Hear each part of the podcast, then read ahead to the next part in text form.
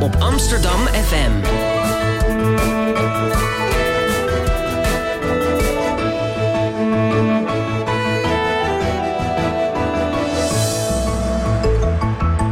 Radio Swammerdam. Uh, welkom bij een uh, nieuwe aflevering van Radio Swammerdam, het wetenschapsprogramma van Amsterdam FM. Mijn naam is Mirjam van Zuidam en vandaag presenteer ik de uitzending vanaf een wel heel bijzondere locatie, namelijk de weilanden van Bergen. Maar daarover later meer. De uitzending van vandaag is de tweede in het dossier tijd, waarin we dit wonderlijke fenomeen vanuit allerlei wetenschappelijke richtingen onderzoeken. Vandaag is het tijd voor aflevering 2, de tijd als filosofisch concept. Want tijd is, zoals gezegd, een wonderlijk fenomeen. Soms lijkt hij voorbij te vliegen, andere keren lijkt de tijd juist stil te staan. En altijd tikt hij onverstoorbaar weg. Hoe ouder je wordt, hoe sneller. Niet voor niets dat dit fenomeen op tal van manieren terug te vinden is in ons taalgebruik. Want tijd hield onze wonden, kent geen genade en soms lijkt alles wel een kwestie van tijd. Is onze focus op dit fenomeen van alle tijden? Of zegt het iets over onze tijdsgeest? Daar gaan we het vandaag over hebben met schrijfster en filosoof Joke Hermsen, aan wiens ja, ateliertafel wij vandaag mogen zitten. Joke, welkom en dankjewel dat we in je atelier mogen zijn. Ja, jullie welkom. Dankjewel. En nou, aan mijn andere kant zit Elmer, vandaag mijn co-presentator en zelf filosofie masterstudent. Elmer, moet je filosoof zijn om je over het fenomeen tijd te kunnen verwonderen? Uh, nee, ik denk zeker niet. Ik denk dat iedereen, of je dat nou wil of niet, gewoon wel met tijd bezig is en uh, moet zijn. Als het alleen maar met de lineaire tijd, van je moet op tijd komen op je werk, je komt altijd tijd tekort. Uh, ik denk wel dat filosofen misschien iets bewuster nadenken over tijd dan, dan de meeste mensen. maar ja, ik denk dat iedereen wel met tijd bezig is. Ben jij het daarmee eens, Joke? Ja, helemaal ja. Ik denk dat zeker op dit moment van de geschiedenis veel mensen zich tot die tijd verhouden. Omdat ze de indruk hebben dat ze toch een beetje de controle erover verliezen. Of dat ze, dat ze door de tijd worden voortgestuwd of voortgejaagd.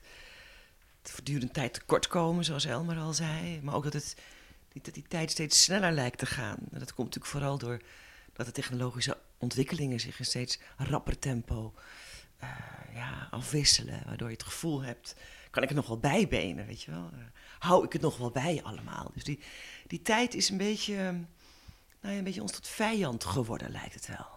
Ja, dus dat aspect zal alle, iedere luisteraar wel aanspreken, ook de niet-filosofen. Ja, ik denk het wel. Kijk, als je ziet hoeveel boeken er de afgelopen tien jaar over de tijd zijn verschenen, of hoeveel pamfletten over onthaasten, of hoeveel slow-bewegingen, van slow cooking tot, nou ja, je kunt het eigenlijk niet zo gek verzinnen, of er is wel een slow aangeplakt.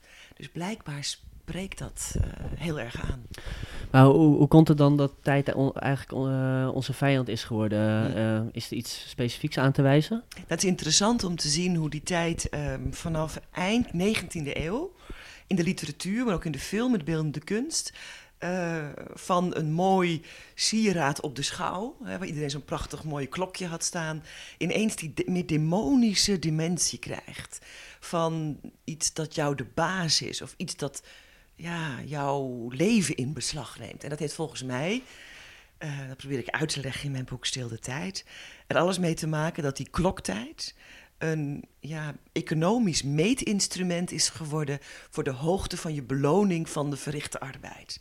Dus, andere woorden, werk werd in klokuren gemeet en gelang het aantal uren afgerekend. Daarvoor ja, ruilde je dingen of werd je betaald als de klus geklaard was. En ineens kwam die kloktijd als een soort hele strenge ja, uh, meetinstrument. Dus eigenlijk uh, kwam uh, kwantiteit boven kwaliteit te staan, om het nou zo ja, te zeggen. In ieder geval, in ieder geval werd die kwantiteit steeds belangrijker. En verdrong die waarschijnlijk inderdaad wel iets als een kwalitatieve tijd. Het is op zich ook wel een mooi onderscheid, vind ik, die, die woorden die je gebruikt. Omdat die kwantitatieve tijd heel erg verwijt naar die kloktijd. Die dan vereconomiseerd is geraakt met de prikklokken ook, met de fabrieksfluit. Ik bedoel, Charlie Chaplin heeft dat natuurlijk in zijn Ja. film Modern Times al weergaloos eh, verfilmd. met een zeer profetische blik ook, want hij maakte die film in de Mhm. jaren 30. Terwijl eigenlijk is hij juist nu heel erg op ons van toepassing. ja. hè, Heel erg relevant. En die kwalitatieve tijd, dat is een soort andere vorm van tijd die ik eigenlijk meer het ervaren van tijd noem. Dus je krijgt Ja. een soort filosofisch onderscheid tussen het meten of weten, dat zijn die twee eh, vermogens, of het ervaren van iets. En dat onderscheid is volgens mij in de loop van sinds de verlichting een beetje uit, uit het oog Uit verloren. het oog verloren. Ja. We komen er zo over te spreken, hoe je ook ermee omgaat met die kloktijd of juist met de ervaren tijd. Eh, ik wil nog even aankondigen dat niet aan de keukentafel dit keer, maar wel in de uitzending is ook onze vaste columnist Gemma Venhuizen, die een column schreef over het juiste moment. En ook deze week zal de uitzending voorzien worden van een heuse Zwammerdam reportage, gemaakt door onze eigen Henk en Maribeth. Ehm, maar nu eerst de ja, keukentafel, zeg ik steeds. Het is eigenlijk een ateliertafel. Want eh, je hebt ons hier uitgenodigd eigenlijk omdat dit een plek is, Joke, waar je eh, tot rust komt, waar je kunt schrijven. Kun je iets over deze plek vertellen, waar we zijn? Eh, ja, ik, ik ben in een beetje een merkwaardige paradox verzeild geraakt sinds mijn boek Stil de Tijd. Wat een soort oproep is om ja, juist wat meer rust te betrachten. En ja, ik heb het eigenlijk alleen maar drukker dan ooit gekregen. Oh ja? Ja, ik geloof dat het boek nu aan een 24ste herdruk toe is, wat toch wel tamelijk opmerkelijk is voor een ja, bundeling filosofische essays die Ja. best ingewikkeld zijn soms. eh, eh. en, en dus ik heb nu, geloof ik, 500 lezingen of nog meer over dat ene boek gegeven. Dus Jeetje. op een gegeven moment kwam ik eigenlijk zelf, liep ik in de eigen valkuil Ja. die ik beschreven had. ja. Weet je, en ik, ik weet als schrijver, want behalve essays schrijf ik ook romans bijvoorbeeld, ehm, dat je heel erg toch dat evenwicht in, dat, in die, die meetbare en ervaarbare tijd moet bewaken om tot iets nieuws te komen. Want, want je, je noemde al even zo dat, dat rust heel erg belangrijk is, maar, maar waarom is dat dan precies belangrijk? Ja, het is wel interessant om te zien dat bijvoorbeeld vanaf de oude Grieken, dus vanaf Plato, tot aan hedendaagse neurologen of hersenwetenschappers, die rust, of tegenwoordig noemen men dan dat het rustbrein, noodzakelijk is om alle informatie die tot ons komt en ook alle, alle ervaringen die je hebt, alle gedachten die je hebt, te verwerken. Ja. En als dat niet gebeurt, dan dreigt zo'n brein eigenlijk langzamerhand ja, eh, overspannen toestand te raken. Bij de Grieken heette dat eh, met een heel mooi begrip scholle, of scholat zijn, het werkwoord. Dat betekent eh, ja, rust nemen, vrije tijd, even niets doen, Ja. beetje mijmeren, muziekje luisteren. Hè, om, die, om die geest de kans te geven om alles wat je ervaren of gedacht hebt, ja, een plek te geven. Want de belangrijkste taak van het brein is, hè, selecteren. Ja. Wat gaan we opslaan in het praktische, parate geheugen? Of wat wordt er weggezuist nou ja, naar een onbewust, omdat we dat Ja. niet per se nodig hebben. Nou, die taak precies begint te haperen bij mensen die overspannen raken. Dus daar zie je al aan, nou, dan krijg je geheugenverlies. Je begint dingen te vergeten. Dan, dat is dan een van de eerste symptomen van een licht overspannen brein. Dus die scholle, die rust, die zie je bij Plato terug als voorwaarde zelfs om iets nieuws te kunnen bedenken. Ja. Dus je kunt nog wel een tijdje in te drukke toestand ja. doorfunctioneren. Maar je moet op een gegeven moment een pauze inlassen Precies. om het allemaal te verwerken wat je hebt meegemaakt. Precies. En om Ja. een beetje op te schorten, bijna die geest een beetje te legen, zodat er weer iets nieuws naar binnen kan vallen. Dat, Ja. is, dat is eigenlijk de beweging die. eh, En is deze plek dat voor jou? Dus ja, toen ik het zo druk kreeg in de stad en eh, kreeg ik steeds meer behoefte om, om ook iets te. Nee, hier heb je alleen koeien en schapen normaal gesproken. Nu lopen er ook wat menselijke wezens rond, want het is kunst tiendaagse hier. Maar eh, dit is echt een ongelooflijke Ja. stille plek. Ja. En ik, ik, ja, het is ook een, een eigen ervaring. Weet je, ik kom hier aan, dan ben je bijna nog een beetje aan het nahollen van alles wat je in de stad gedaan hebt. En zo na een paar uur voel je die rust neerdalen. Je kunt alleen maar naar het weiland staren. En dan, ja. Heb je toch nog wel een paar uur voor nodig? Dus- Ja, zeker. Ja. Ik wel, althans. Ja. En eh, we bespreken vandaag met jou eigenlijk eh, vanwege je boek Kairos, een nieuwe bevlogenheid. Hij ligt hier op tafel. Eh, heb je dit boek ook hier geschreven? Grote delen. Ja. Ik heb grote delen daarvan hier geschreven en in Frankrijk. Oké. Want ik wilde eigenlijk beginnen met de, de voorkant van het boek, de Mhm. kaft. Er staat een hele bijzondere tekening op de Mhm. voorkant. Vinden ja, jullie hem eng? Ik laat wel, Eng? laatst, dat vond ik zo grappig. Later moest ik een lezing geven voor de rechtbank. Of nee, ja, jawel, de hele rechtbank van Rotterdam. Maar het hele personeel. En toen zou dus deze plaat van Kairos, deze afbeelding uit de 16e eeuw, het achterscherm vullen. Maar omdat het administratieve personeel hem zo eng vond, hebben ze dat toen toch maar niet gedaan. Oh, wauw, echt? En ik denk, hè? Wat is daar, wat is daar nou eng aan? Weet je, ik snap het eigenlijk zelf niet. Het is misschien een beetje Hmm. ik gothic kijk er nu ergens, anders naar. Ja, Wat denk jij, ja. Elmer? Ja, eh, voor mij is het meer kinky. Ik weet niet of ik dat mag zeggen, maar een kinky angel.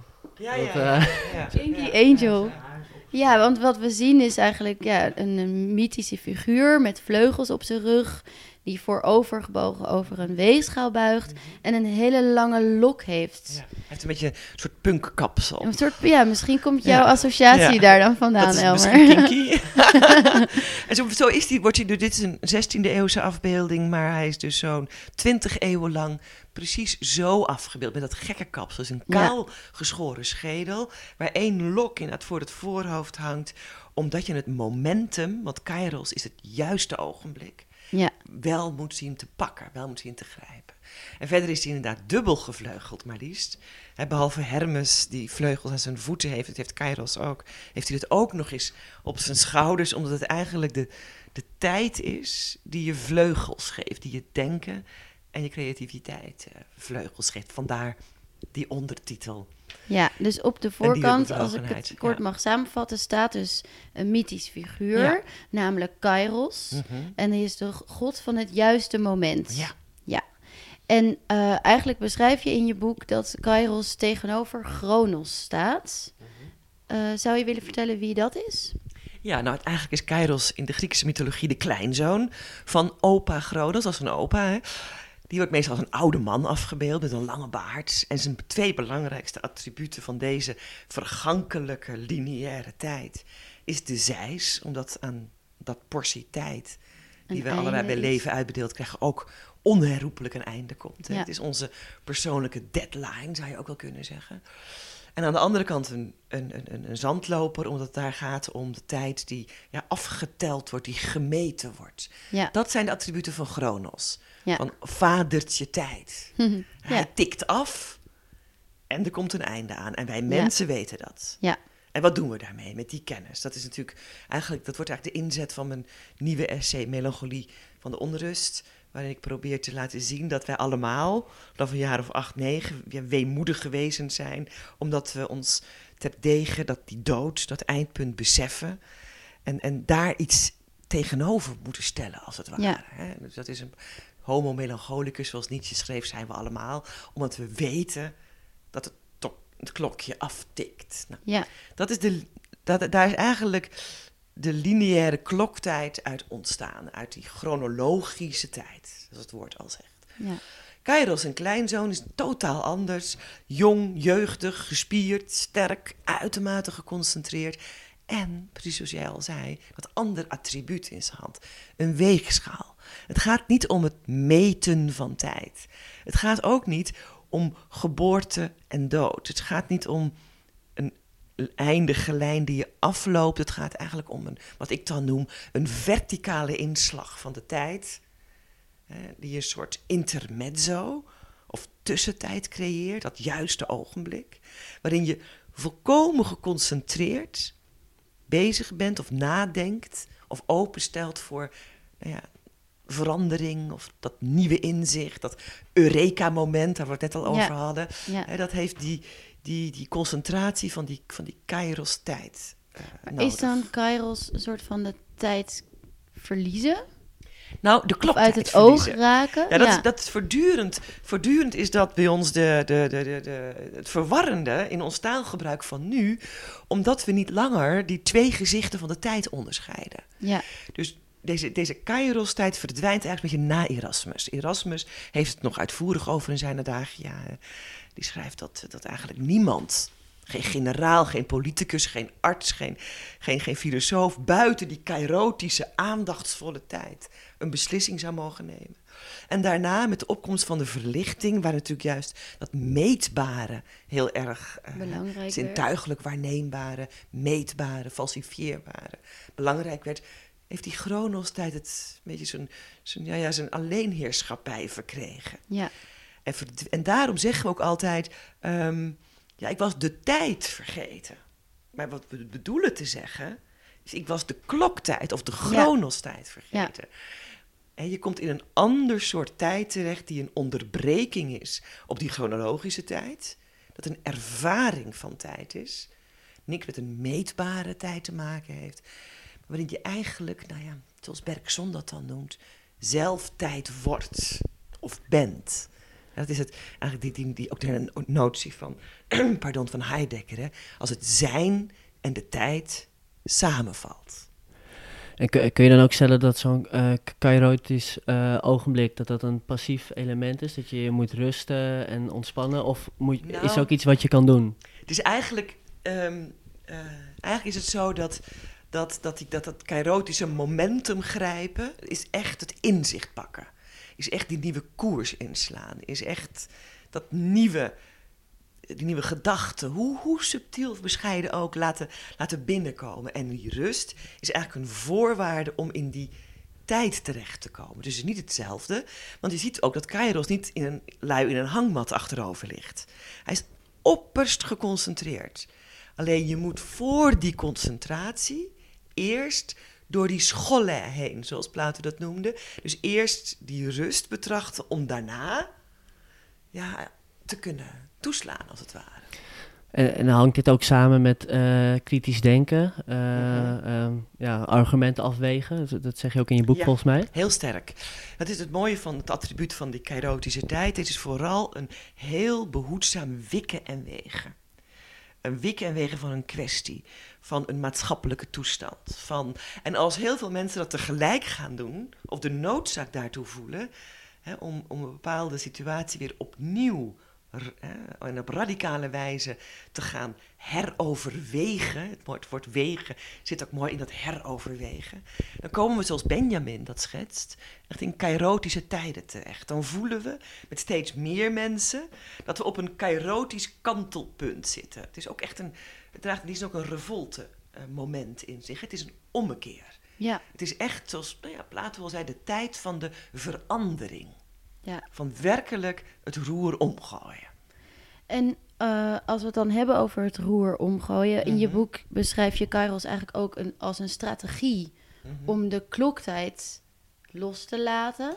Betekent dat dat uh, Kairos iets is wat we na moeten streven? En waarom, moet, waarom moeten we af van Chronos? Nou, ten eerste uh, wil ik wel gelijk weer benadrukken dat het geen keuze is. Okay. Het, gaat om, het gaat weer dat wij weer leren begrijpen dat, een, dat, een gezicht, dat de tijd meerdere gezichten heeft. Dat er meerdere ja, dimensies, kun je niet zeggen, maar uh, dat het in fenomenologische zin een dubbelzinnig fenomeen is. Tijd Ja. hebben of tijd zijn. Externe tijd, kloktijd, die je van buitenaf wordt gedicteerd. Ja. Hè, want die hebben we sinds de eind 19e eeuw universeel vastgesteld. En innerlijke tijd, tijd die je vanuit jezelf ervaart. Ja, Dat zijn, dat zijn twee verschillende aspecten van tijd.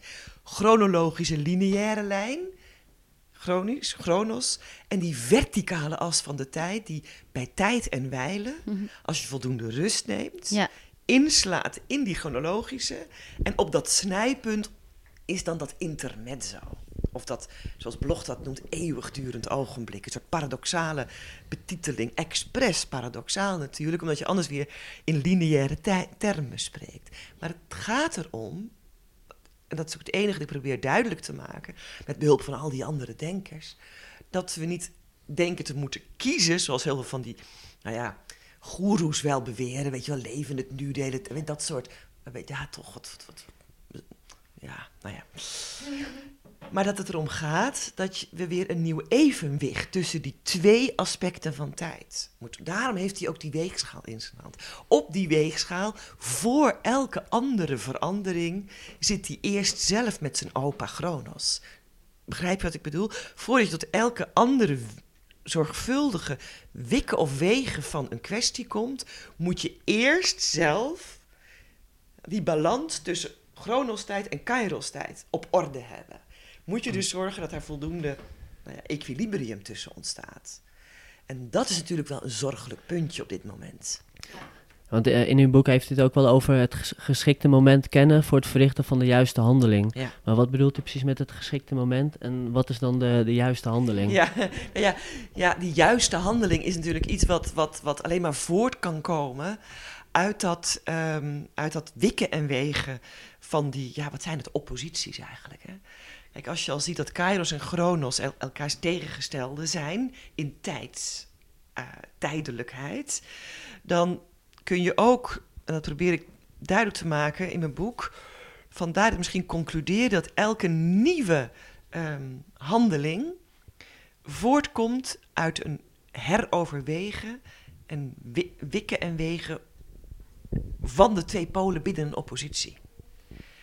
Uh, het is misschien uh, ingewikkeld hoor, wat ik probeer te zeggen, maar denk aan Pythagoras. Volgens Pythagoras waren er twaalf opposities waarbinnen alles gebeurt. Hè, van man, vrouw tot goed, kwaad, tot uh, zegbaar, onzegbaar, enzovoort, mijn stelling is dat elke juiste handeling, ehm, die op het juiste moment wordt uitgevoerd, alleen maar kan voortkomen uit een herschikking van de twee polen van een oppositie. Dat je die in beweging brengt. Dat je die laat schommelen, om even een term van Derrida te gebruiken. Het gaat om die schommeling. Wat gebeurt er in totalitair denken? Wat gebeurt er onder een dictatoriaal beleid? Wat gebeurt als mensen alleen maar clichés debiteren? Dan zetten ze die polen van een oppositie vast. Dan zeggen ze: moslims deugen niet. Ten aanzien van de oppositie moslim-christen. Of Trump zou zeggen: vrouwen kunnen niet denken in een oppositie man-vrouw. en dan, wat, dan zie je altijd dat dat, dat wat um, wordt overgeslagen is een nieuwe verhouding zoeken tussen die twee polen. Begrijp je wat ik bedoel?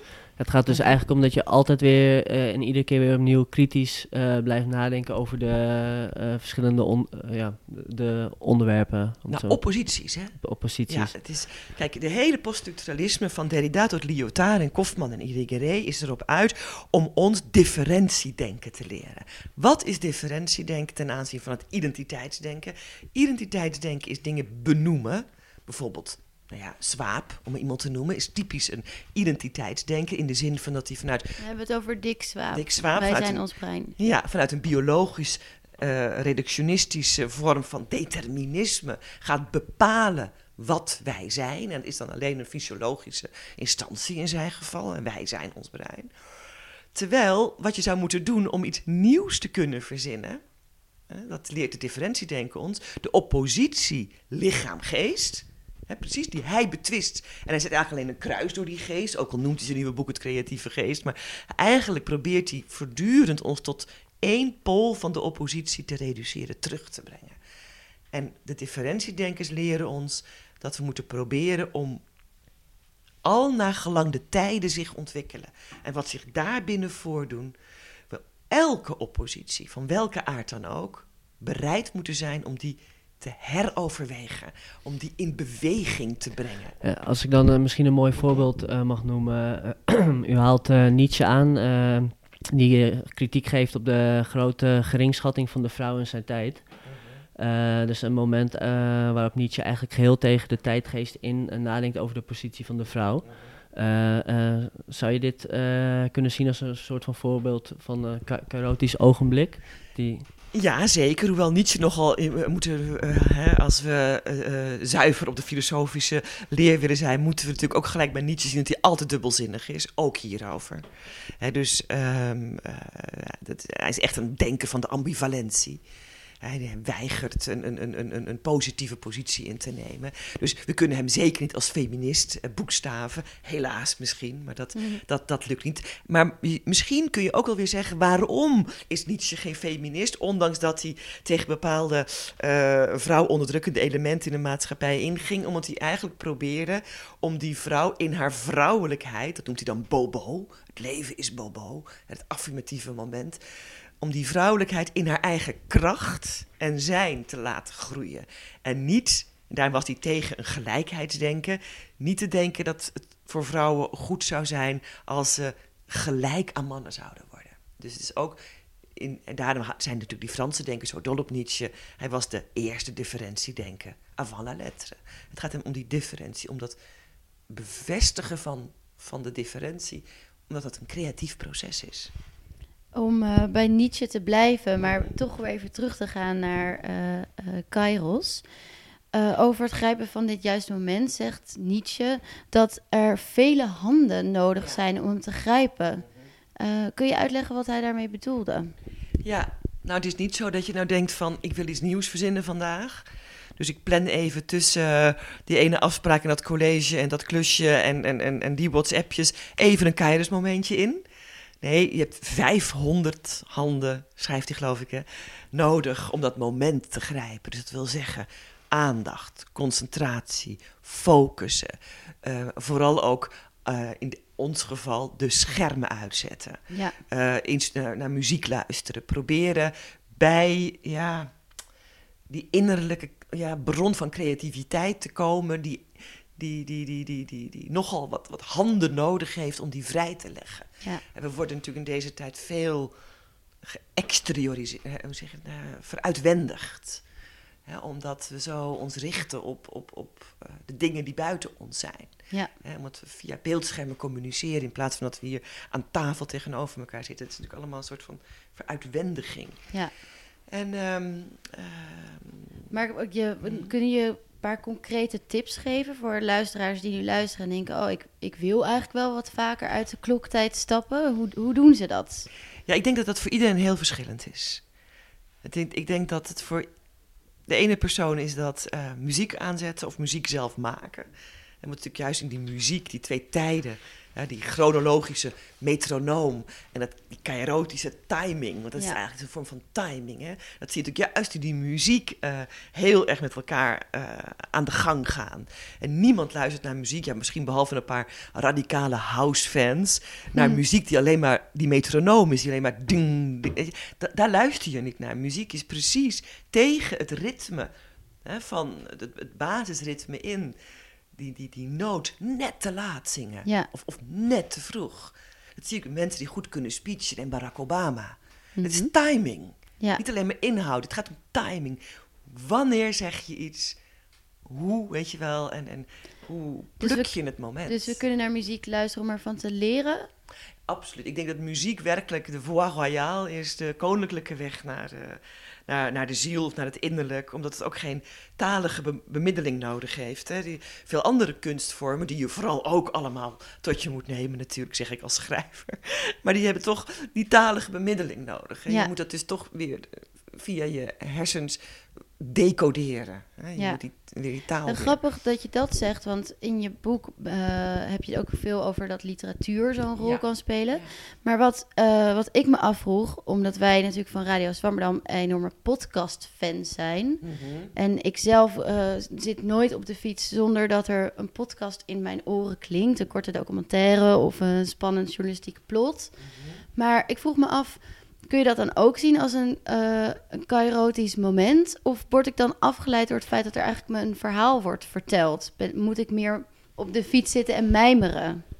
Nou ja, ik vind het heel, heel moeilijk om, om, om, om hierop op antwoord te geven. Ik denk dat het zo verschillend is voor iedereen. Ja, Ik denk dat sommige mensen helemaal geïnspireerd kunnen, kunnen raken als ze naar een heel spannend gesprek op de radio luisteren. ja, Ik denk dat voor anderen dat misschien dan weer te veel is om bij die eigen creativiteit te komen. En ze niet nauwelijks meer dan alleen muziek of stilte kunnen verdragen. ja, Kijk, er bestaan geen algemene recepten. ja. Want had je maar twee paar handen nodig om met niets te spreken. Je moet heel precies bij jezelf. Wat zijn nu de condities waarin ik niet meer geleefd word, maar zelf leef? Niet meer herhaal wat bedacht is, maar zelf iets denk.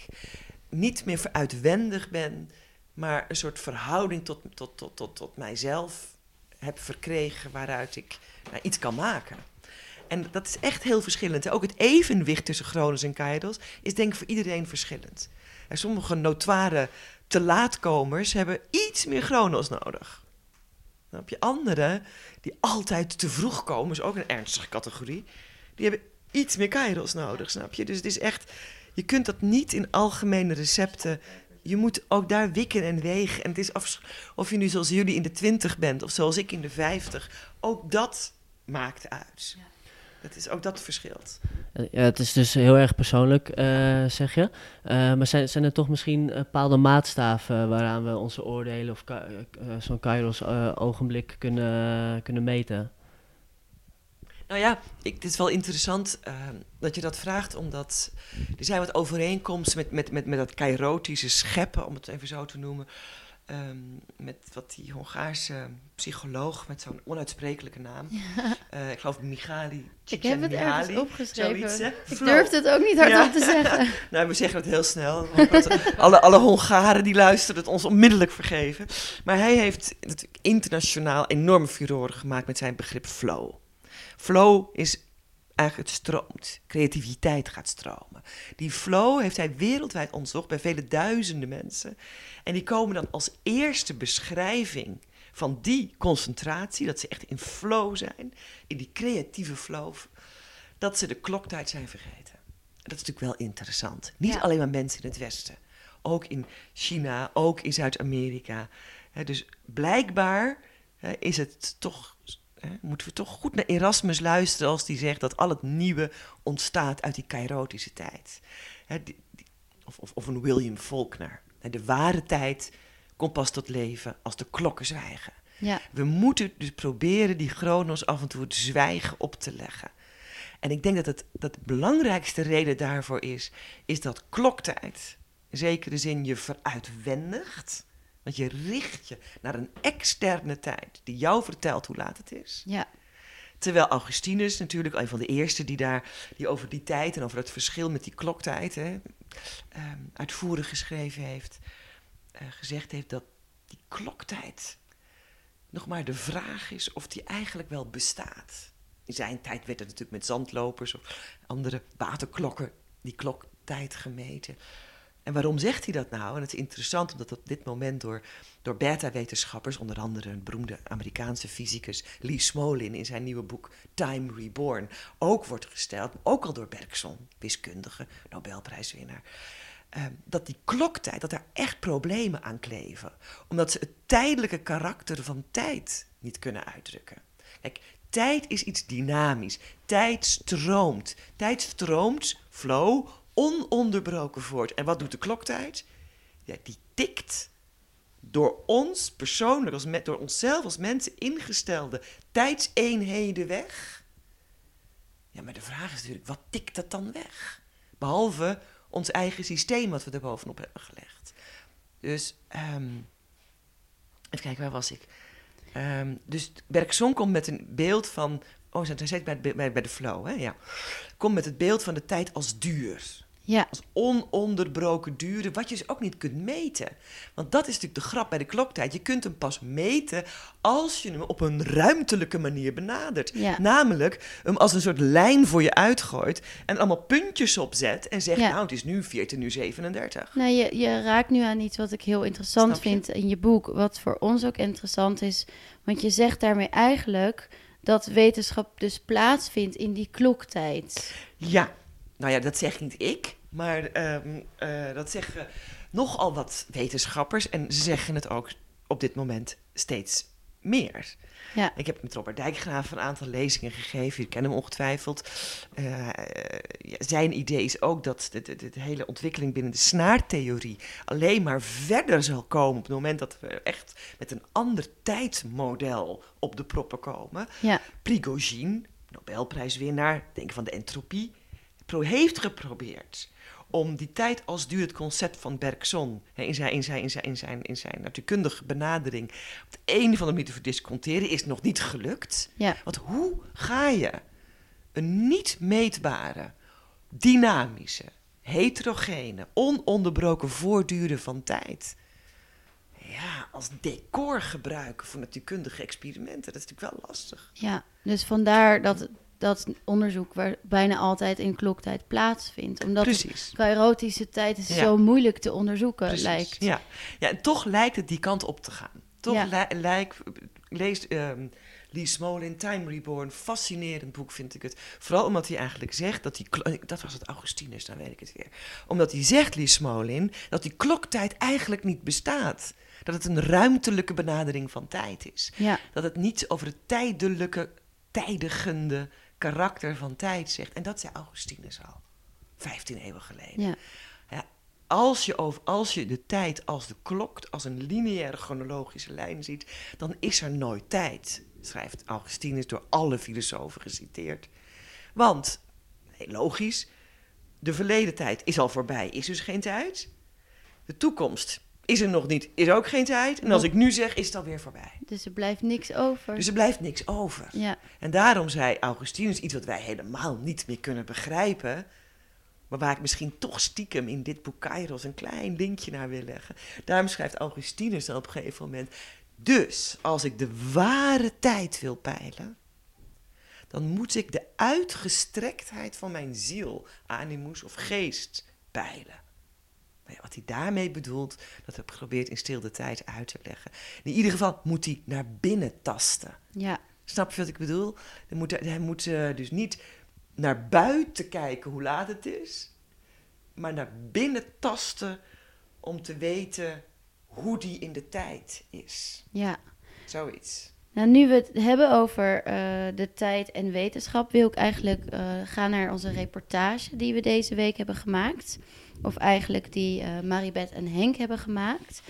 Eh, want die ging eigenlijk ook over Kairos en de wetenschap. Maar dan over het Eureka-moment. Eh, zij zijn bij een aantal wiskundigen langs gegaan om hen te vragen over hun meest memorabele Eureka-moment.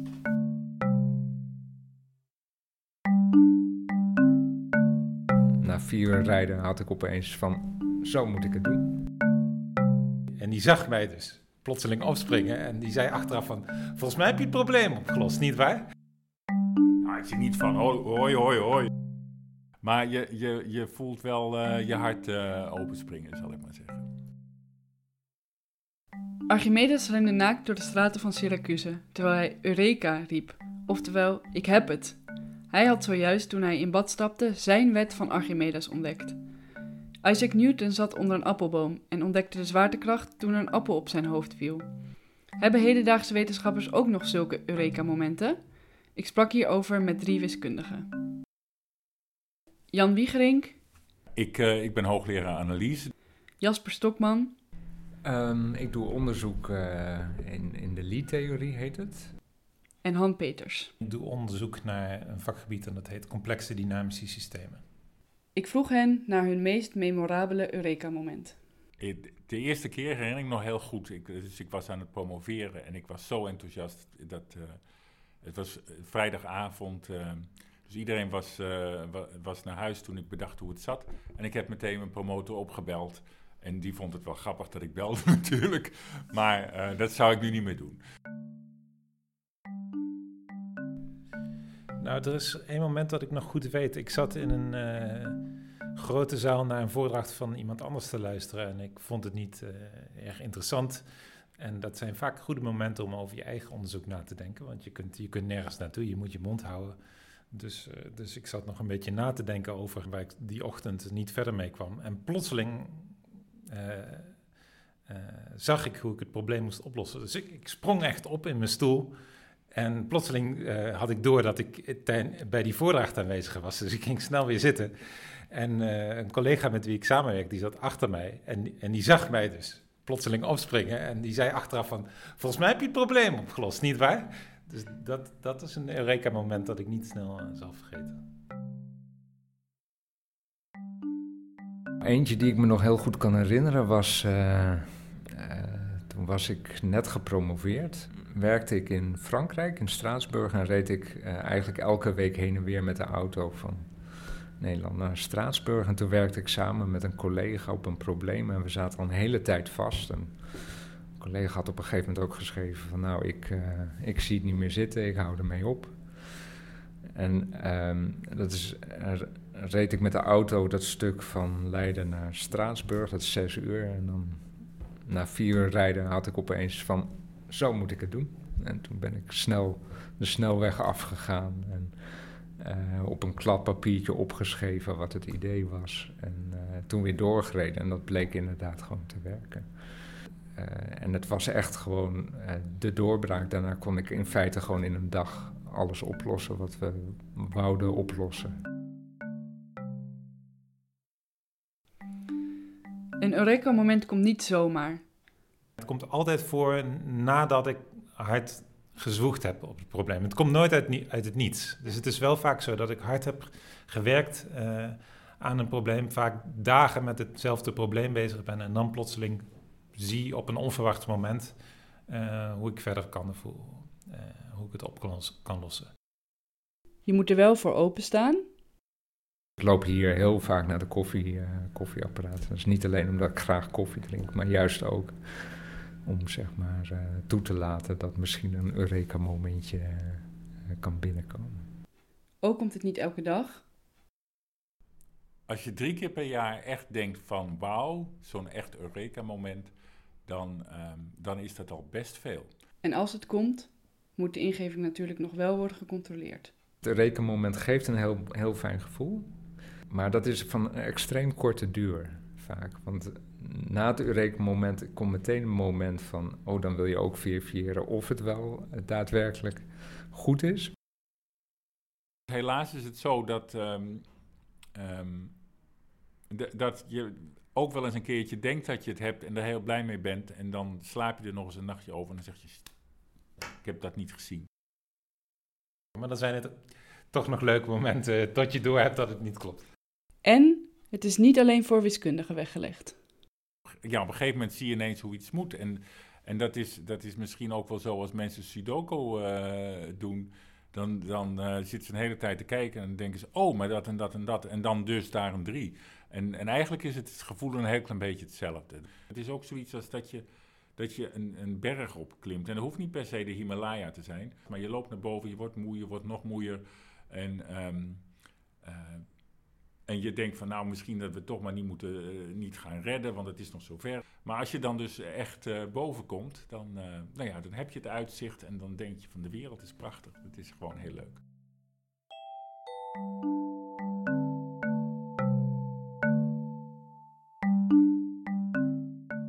Henk en Maribeth, dankjewel voor een prachtige reportage.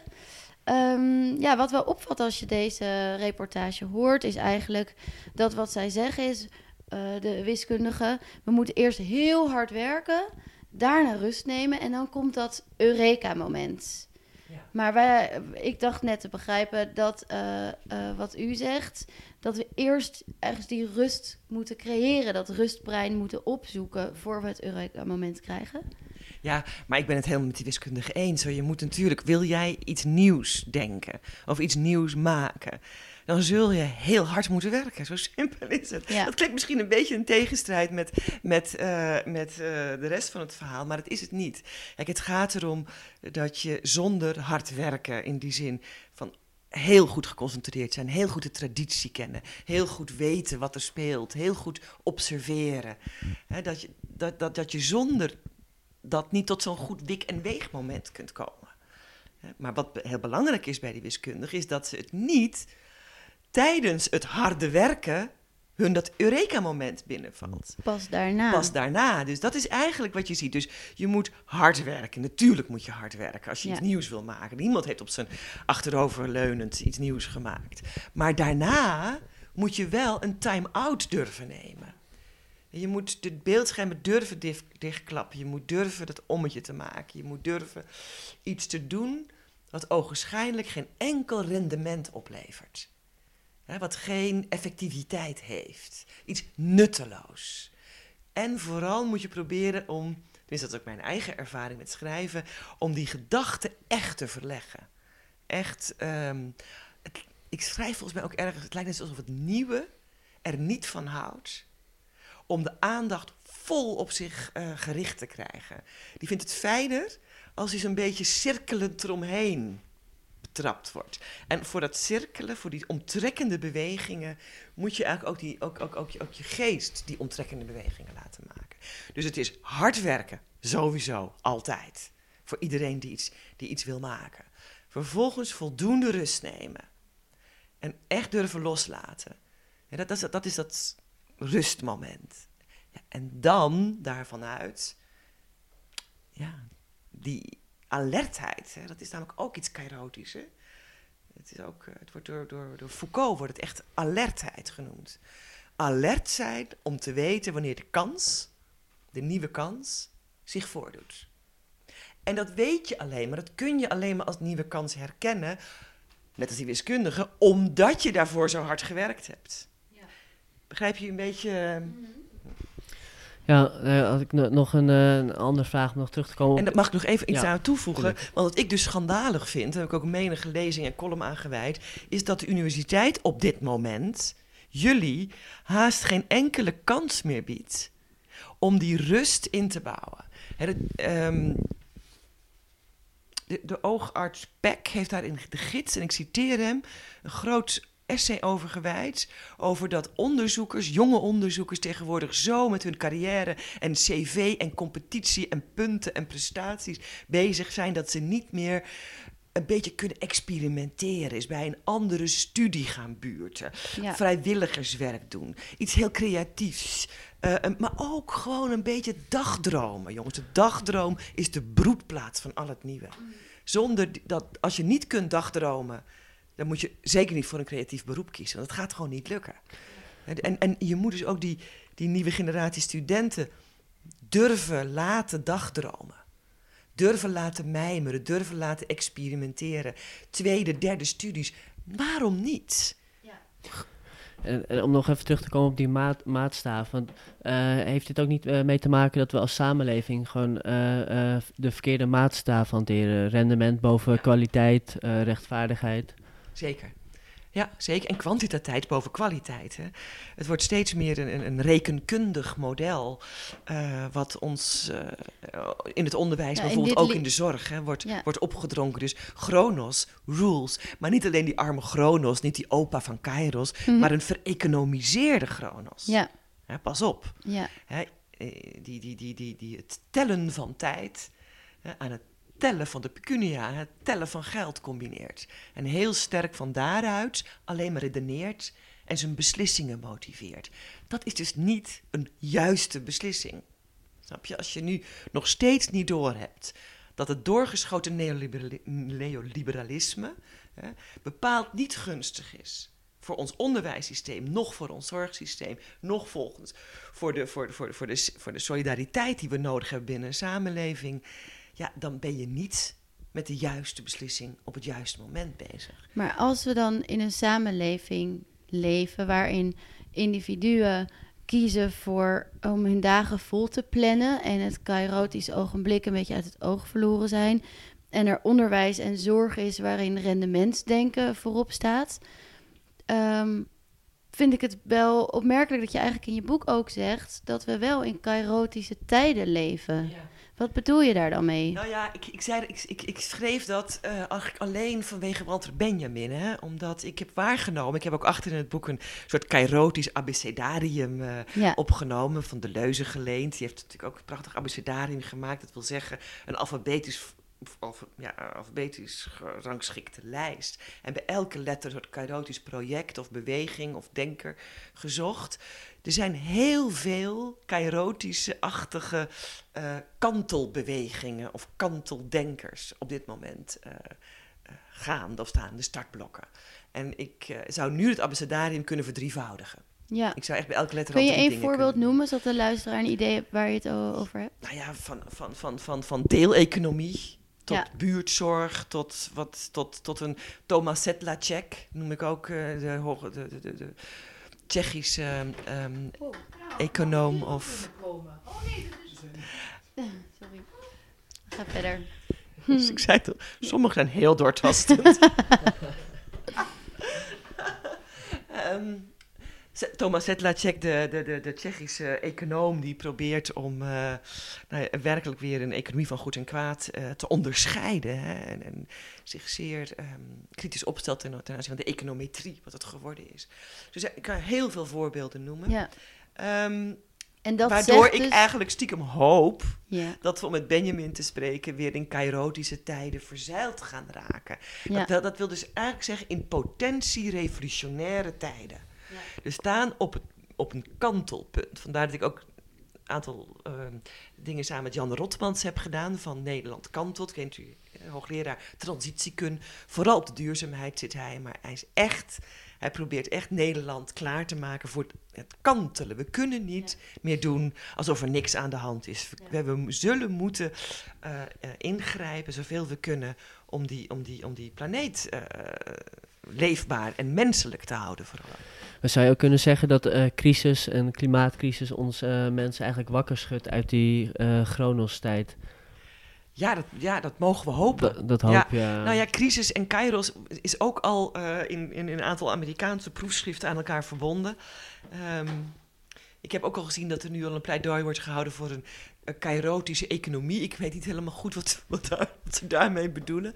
Maar ik denk dat het iets is als dat je ook vanuit economisch perspectief je voortdurend moet blijven afvragen wat een goede of een slechte beslissing is. Wat een nieuw, een, een, een, een, een, een nieuw perspectief opent of alleen maar eindeloos lang voortborduurt op het oude, op het, de oude uitgesleten paden.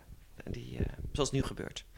Ja, het is misschien ook wel, ik ja, blijf ik weer terugkomen op die maatstaven, maar Ja. waar, waar meet je een, eh, een goede en een eh, slechte beslissing aan af?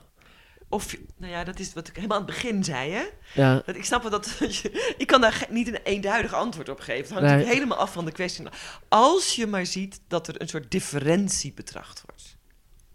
Snap je? Dat, dat is eigenlijk wat je kunt vaststellen. Ehm Anne Arendt, waar ik natuurlijk vier essays over schrijf in dit boek, heeft dat ten, eh, naar aanleiding van totalitaire regimes laten zien. Totalitaire regimes zetten dingen vast. Bevriezen opposities. Wat gebeurt er met een bevroren oppositie? Daar is het hele differentiedenken op gestoeld. Die oppositie heeft de neiging, of niet de neiging, eh, die gaat kantelen. En daar treedt een hiërarchiserende beweging op. Begrijp je wat ik bedoel? Je hebt een oppositie, twee polen, man-vrouw, wit-zwart, moslim-christen, noem Ja. ze maar op. En als je ze bevriest, hè, en dus niet meer wikt en weegt en ze in beweging brengt, maar ze vastzet, dan kantelt die oppositie en komt één term als superieure term boven de ander. En Maar- onderdrukt die. Als niet-filosoof moet ik dan nu vragen... wat zijn dan de, de twee polen die nu bevriezen... waarom we ons nu op een kantelpunt bevinden? Of volg ik nou niet helemaal? nou, nee.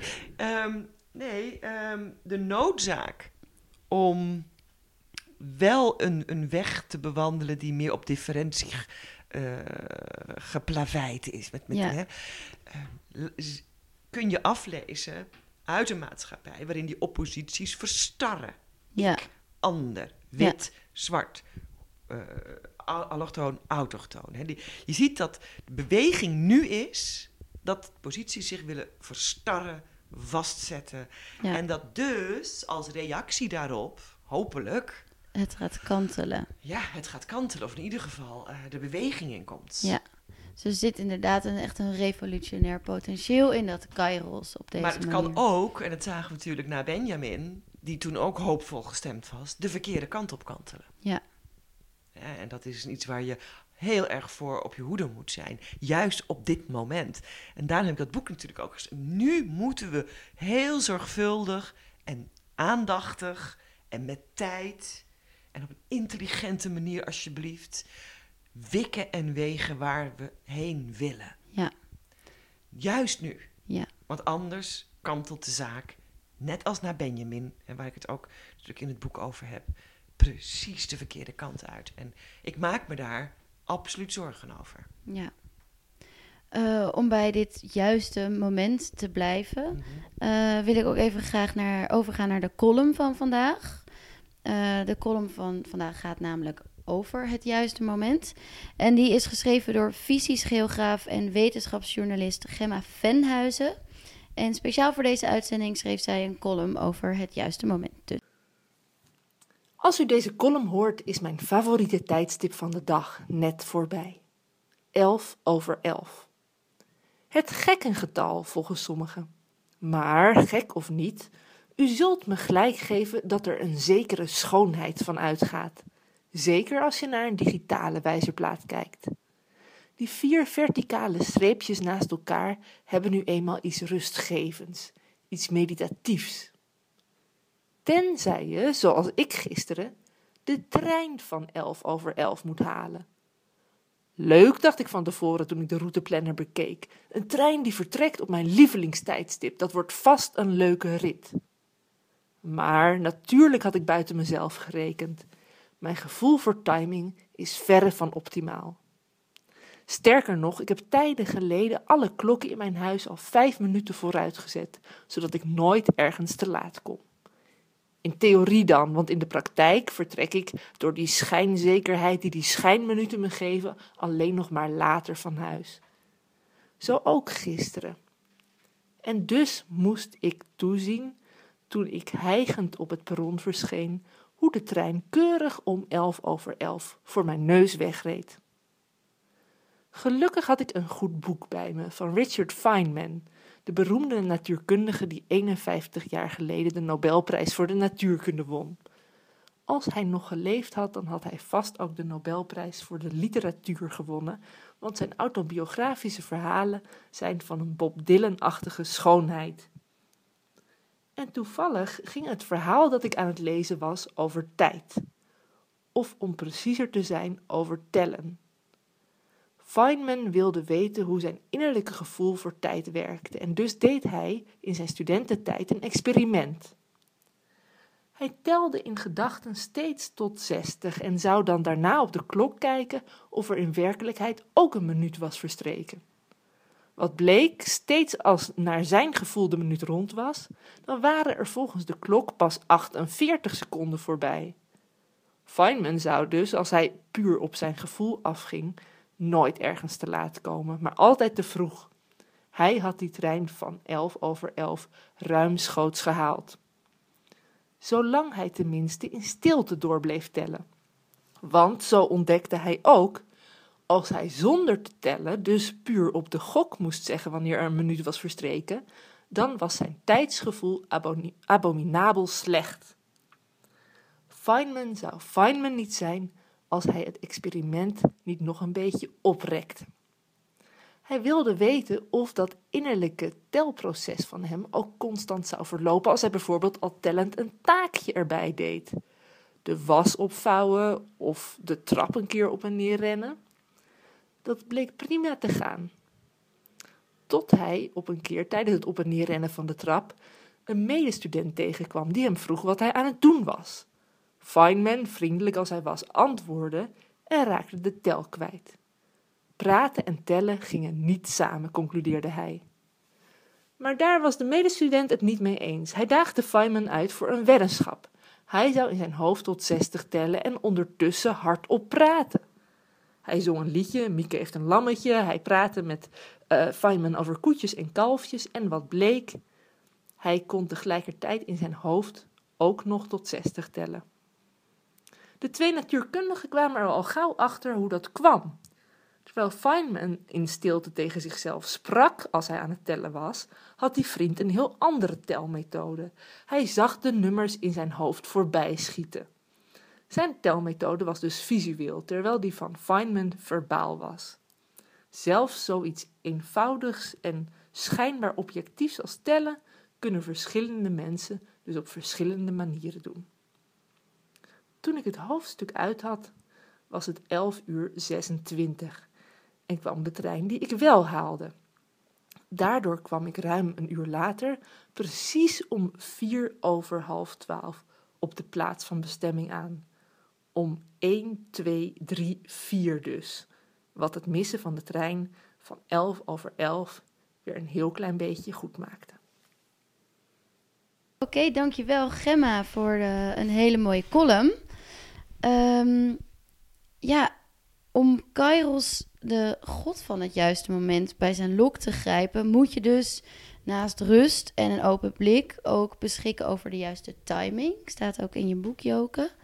We moeten geduldig zijn, maar ook tijdig actie ondernemen. Ja, die alertheid. Hè? Alertheid. Die is heel belangrijk, vooral op dit moment. Ja, en je gebruikt hierbij een term die toevalligerwijs ook de naam is van mijn favoriete Amsterdamse kroeg. Festina Lente. Haast u Ik helemaal niet dat het een langzaam. kroeg was, joh. Ja, Is het een leuke kroeg? een hele leuke. dan moet ik eens naartoe dan. Ja, zeker weten. Lijfspreuk van Erasmus. Ja, De en- lijfspreuk van Erasmus. Hij staat ook op- als een, in, als een eh, boek. Hij liet zijn boeken drukken door een Italiaanse eh, beroemde drukker uit die tijd. Die dat ook in zijn stempel had staan. Ja, prachtig. Ik heb Ja. het altijd een prachtige naam gevonden, maar wel geweten wat de letterlijke betekenis was. Haast u langzaam. Maar nooit me verdiept in waar dat eigenlijk vandaan kwam. Dank daarvoor. Ja. Ik heb erg genoten Ja. ook van de afbeeldingen, hoe je haast u langzaam in godsnaam uitbeeldt. Namelijk een krab met Ja, ja Pion heeft dat gemaakt. Ja, prachtig. Ja, Ja. Zijn, hij, heeft, hij, heeft, hij heeft eigenlijk gevarieerd op tal van middeleeuwse afbeeldingen van dat kairotische, Ja. paradoxale. Hè. Je moet en die rust betrachten en alert zijn. Vandaar dat Ja. festina lente, haast u langzaam. Dus het is, mijn werk is, wordt door sommigen wel eens een beetje weggezet als zijnde een oproep tot het volledige niets doen. Maar niets is minder waar. Hè. Ja. Het is juist vanuit een maatschappijkritische zorg dat ik die boeken schrijf, omdat ik hoop dat we eindelijk eens een ander spoor gaan bewandelen. Ja. Hè, want dit is een te uitgetreden pad wat alleen maar tot nog grootste ellende, kijk naar Amerika, eh, eh, gaat leiden. En zou je dan nog één keer eh, aan onze luisteraars willen vertellen hoe je dat doet? Je langzaam haasten. Nou, eerst mijn boek lezen. Oké. nee hoor. Ja, ook wel natuurlijk. Maar ja, kijk, ik denk dat iedereen dat zelf wel weet. Het klinkt allemaal bijzonder ingewikkeld, hè, wat we hier filosofisch hebben proberen te duiden over de kairotische tijd. Maar eigenlijk is het heel simpel. Alleen moet je je realiseren hoe goed het voor je is. Wat is simpel? Elke keer als jij je verdiept in een boek of een kunstwerk of een gesprek of een uitzicht of een muziek en je bent de kloktijd vergeten, dan ben je in Kairos. Ja. Alleen moet je realiseren hoe weldadig dat voor je is.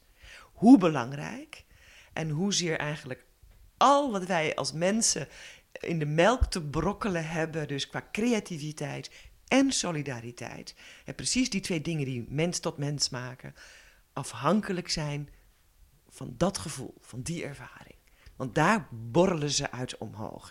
Niet alleen maar die creativiteit waar we het nu dit uur over gehad hebben, maar ook dat mededogen, ook die empathie en ook die solidariteit hebben dat evenwicht tussen Chronos en Kairos nodig.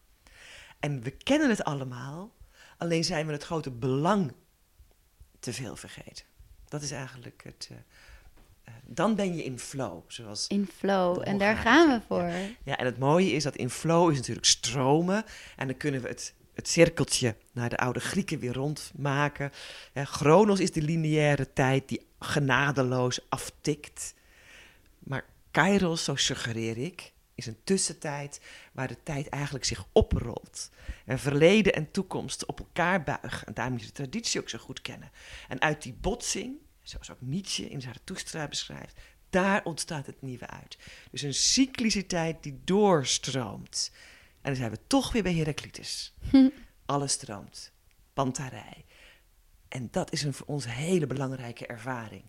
Die we, als we maar als obsessieve klokkijkers... van hot naar her en scherm naar scherm hollen... Ja, te veel dreigen te verliezen. Meer stromen. Absoluut. Ik hoor alweer de eindtune lopen en dat betekent helaas dat we moeten gaan afronden. Eh, dit was de tweede aflevering in het dossier Tijd, waarin we het fenomeen vanuit de filosofie onderzochten. Kairos, de god van het juiste moment, stond hierbij centraal. Heel hartelijk dank ik mijn gast, of eigenlijk zijn we vandaag bij haar gast, Joke Hermsen, filosoof en schrijfster van het prachtige boek Kairos, een nieuwe bevlogenheid. Ook wil ik onze vaste columnist Gemma Venhuizen bedanken. En natuurlijk mijn charmante collega Elmer Rikhoff, die dynamiek en nou, diepgang, dankjewel, aan het gesprek gaf. En ook wil ik de technicus van deze week bedanken die op vakkundige wijze de opname op locatie in goede banen wist te leiden. Henk Ruigrok van der Werven. Volgende week een nieuwe uitzending van Zwammerdam, waarin vrouwtje Waterbolk en ikzelf zullen spreken over de drukte in Amsterdam. In het dossier, u raadt het al, Amsterdam. Te gast zijn criminoloog Rijnjan Mulder, die het plein achter het Amsterdamse Centraal Station ontwierp, en Nanke Verlo, assistent-professor Urban Planning en Conflict aan de UvA, die de drukte op de Amsterdamse Wallen onderzocht. Ten slotte wil ik graag alle luisteraars bedanken. Mocht u nieuwsgierig zijn geworden naar onze andere dossiers en afleveringen, abonneer u dan op onze podcast. Subscriben kan via de iTunes Store, Soundcloud of waar je dan ook je podcast luistert. Zo hoeft u nooit meer de wekker te zetten of een uitzending te missen en heeft u elke week een kerstverse Swammerdam podcast voor in de auto, trein of op de fiets. En voor in de herfstvakantie dus een mooi dossier over tijd. Mocht u al geabonneerd zijn en een mening hebben over het programma, dan zouden we het erg waarderen als u de tijd zou nemen om een recensie achter te laten in bijvoorbeeld iTunes. Was u het niet eens of heeft u tips of vragen?